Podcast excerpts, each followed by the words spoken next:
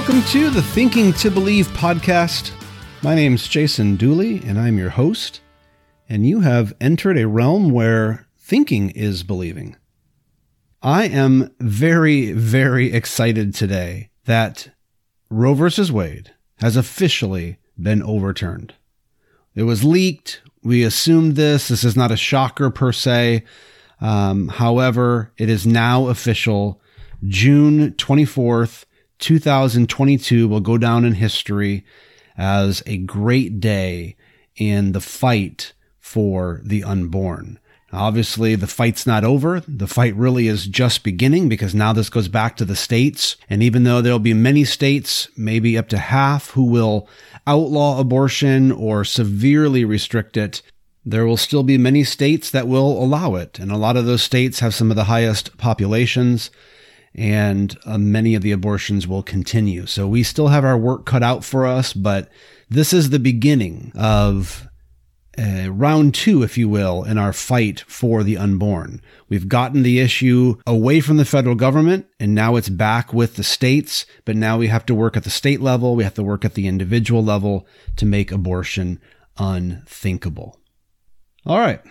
Last episode, we concluded the scientific evidence. We had looked at additional quotes from scientific authorities as to the humanity of the unborn and firmly established that it is settled science in the scientific community that the unborn are human from conception. And then we looked at why it is that scientists believe this. And we said there are two main reasons. The first was the law of biogenesis, that life only comes from life and every living thing was going to produce after its own kind. So if the parents are human, then the unborn is human as well. And then also genetics. The genetic code of every living thing tells us what kind of a thing it is. And that genetic code is there from the moment of conception. So the DNA of an unborn biological entity inside of a human being is human. And therefore, we know that the unborn are human beings. So the science is abundantly clear that humans come into being at the moment of conception. Now, today we're going to look at the philosophical evidence for this conclusion. Philosophy also has something to contribute to this discussion to help us identify what the unborn is. There is a principle in philosophy called the law of identity. The law of identity just says that a thing is itself. it's and not something else. This is not rocket science. It's pretty basic. But it just means that we are what we are. What something is will remain that something for as long as it continues to exist. So as it applies to human beings, that would mean that if a, at a later stage of development, we identify something as being human, then that means that it was also human at the earlier stages because it's the same thing that existed at earlier stages. So if at a later stage of development and some entity is classified as a human being, then that means that it is also a human being at earlier stages of its development. As philosopher Diane Irving said, scientifically, there is no point from fertilization to death when the human nature of that human being changes at all. And that's why there's no such thing as a full human being or a potential human being. A lot of times people talk in those terms and say, well, you know, the unborn, uh, it may be a potential human being, but it's not a real human being yet. Well, this is just inaccurate language. You, there is no potential human being. If it exists, and at any point in its existence we would identify it as being a human, then at all points in its existence, it is a human. It is fully human. It's not potentially human or partially human. As J.P. Moreland and Scott Rae note, quote, fetuses and embryos are not potential persons who with time and the right environment could become full persons. Rather, they are persons with the potential to mature according to their kind. So everything that they need to mature is already there. Why? Because they are already human. They're already a person. Now, obviously that doesn't mean that there's nothing that changes. But what changes are the properties of the individual. The identity of the thing itself does not change. Only the properties change. So the size obviously changes over time. Hair, the presence of hair, the absence of hair, the presence of lungs, the absence of lungs. All those things will change from conception all the way up to death. I mean, you were once 10 pounds. Now you're a whole lot larger, but that doesn't mean that you are more human. Your identity remains the same even as your properties change. So that means that all of us were once an embryo.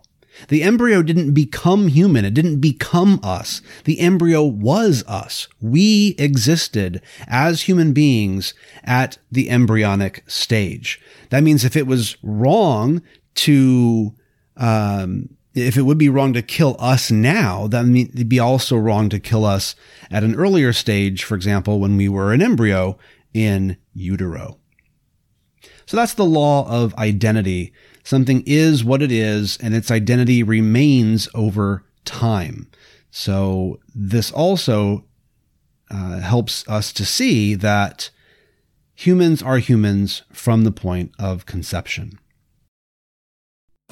If you like what you hear, be sure to subscribe to this podcast so you'll always get the latest episodes. And help me spread the word by sharing your favorite episodes on social media, as well as rating this podcast and offering a short review on iTunes or wherever you access your podcasts. Now, what often happens is we tend to define humanness based on some property. We think of humanness in terms of individual properties that humans have. So we'll often base, you know, humanness on outward appearance or the level of development that um, an organism has undergone or the ability to do certain things. But all these things are changing and really they're arbitrary. And the minute you begin to define humanness based on some outward appearance or level of development, anything like that, um, you're arbitrarily defining humanity and you're are, you're going to end up defining people out of human existence that are obviously human. When you base humanness and value on some acquired characteristic that you know a human obtains in some way rather than their mere participation in the human species all of us could become dispensable because who gets to say what those characteristics are that make you human or make you valuable? Maureen Condic said it this way. She says, once the nature of human beings as organisms has been abandoned on the ba- or as the basis for assigning legal personhood, it is difficult to propose an alternative definition that could not be used to deny humanity to virtually anyone.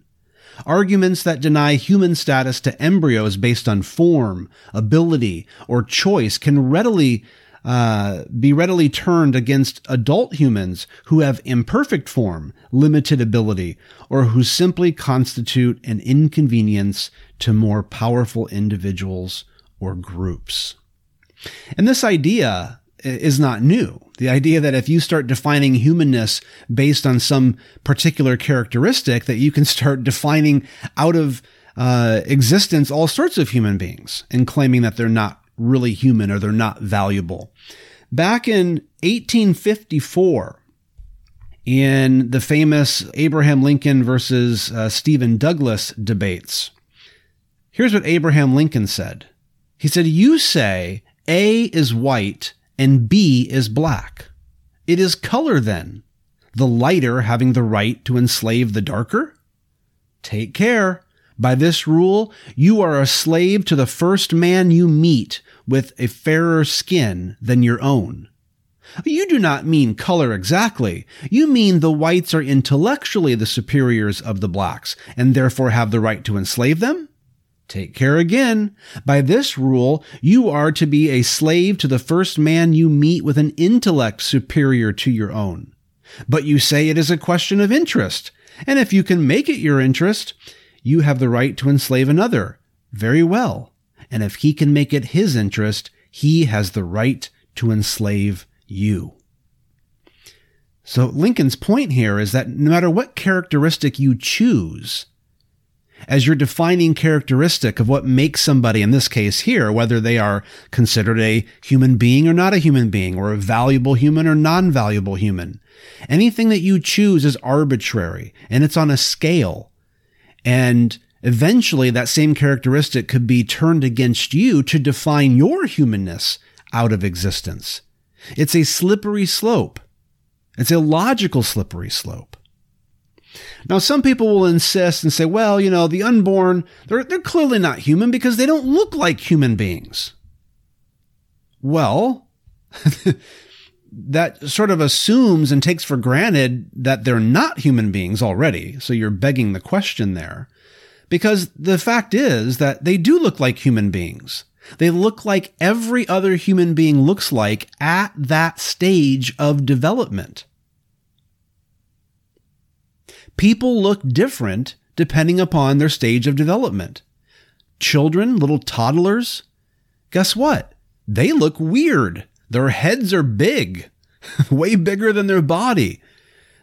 Adults don't look like that. You say, well, but they're similar enough. Well, who's to say how similar they have to be? The point is, at every stage of development, people look different. Old people look different than teenagers, than 20 some year olds. We all look different. Say, well, but it looks like an alien. Okay, well, guess what? You looked like an alien when you were at that same stage of development because that's what human beings look like at that particular stage of development. I like how uh, John, John Jefferson Davis worded it. He says, To insist that the unborn at six weeks look like the newborn infant is no more reasonable than to expect the newborn to look like a teenager. If we acknowledge as human a succession of outward forms after birth, there is no reason not to extend that courtesy to the unborn, since human life is a continuum from conception to natural death. So he's making the same point I just made. If we don't expect newborns or teenagers to look like the elderly, we shouldn't expect the unborn to look like the born because we all look different at different stages of development.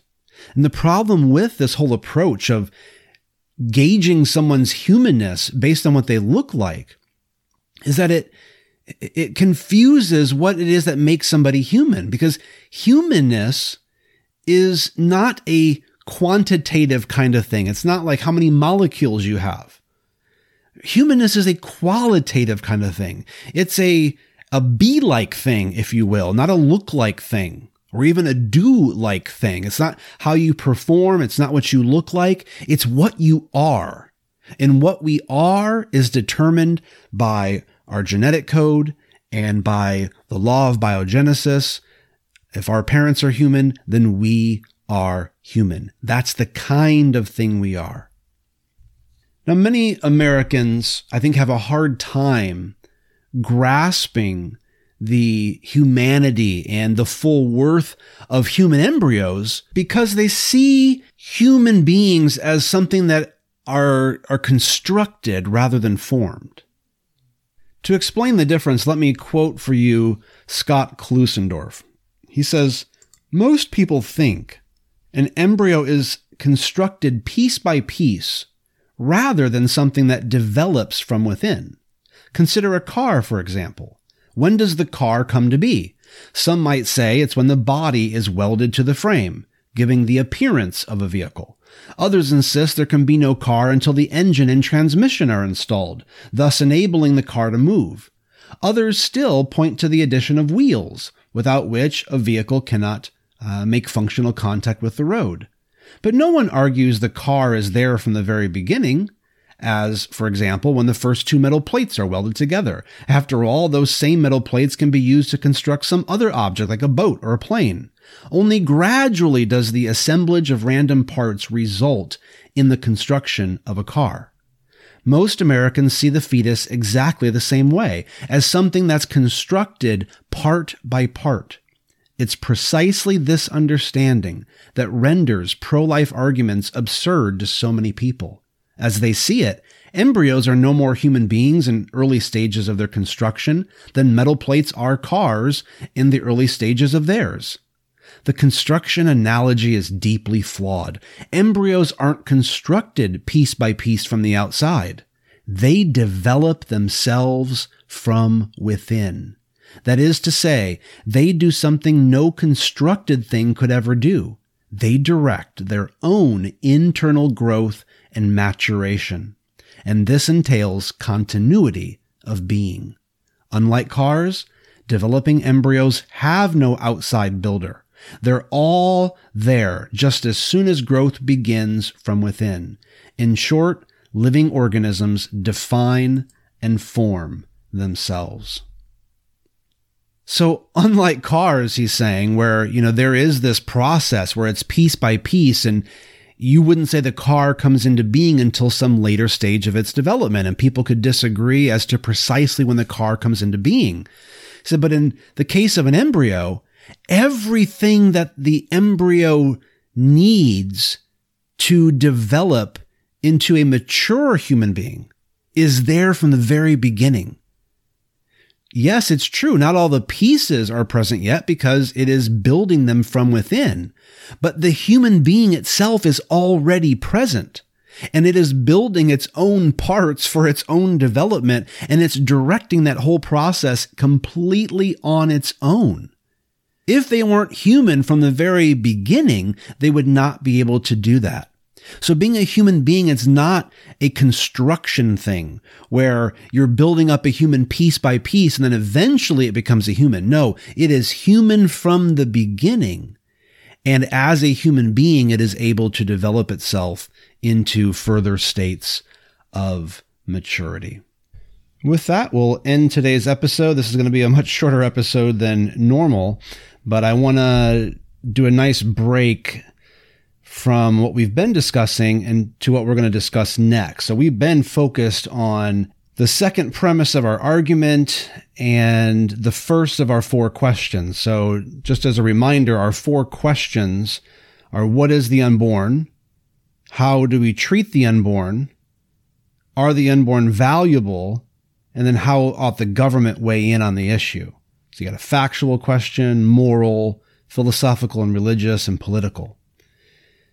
The argument for the pro life case is that premise one, it's wrong to take the life of an innocent human being. That's the moral claim. Premise two, abortion takes the life of an innocent human being. Conclusion, therefore, abortion is wrong. We've been focused on premise two, that abortion takes the life of an innocent human being and demonstrating that indeed the unborn are human beings, which answers that first question, what is the unborn? So this has to do with factual. And we've been looking at science and philosophy to answer this factual question and the factual premise of the argument. Next time, I want to shift to looking at premise one of the argument. It is wrong to take the life of an innocent human being. This is the moral premise. So now next time we're going to get into the moral aspect and that's going to raise the question of are the unborn valuable? So we're going to be looking from a philosophical perspective. Are human beings valuable? And if so, are the unborn valuable?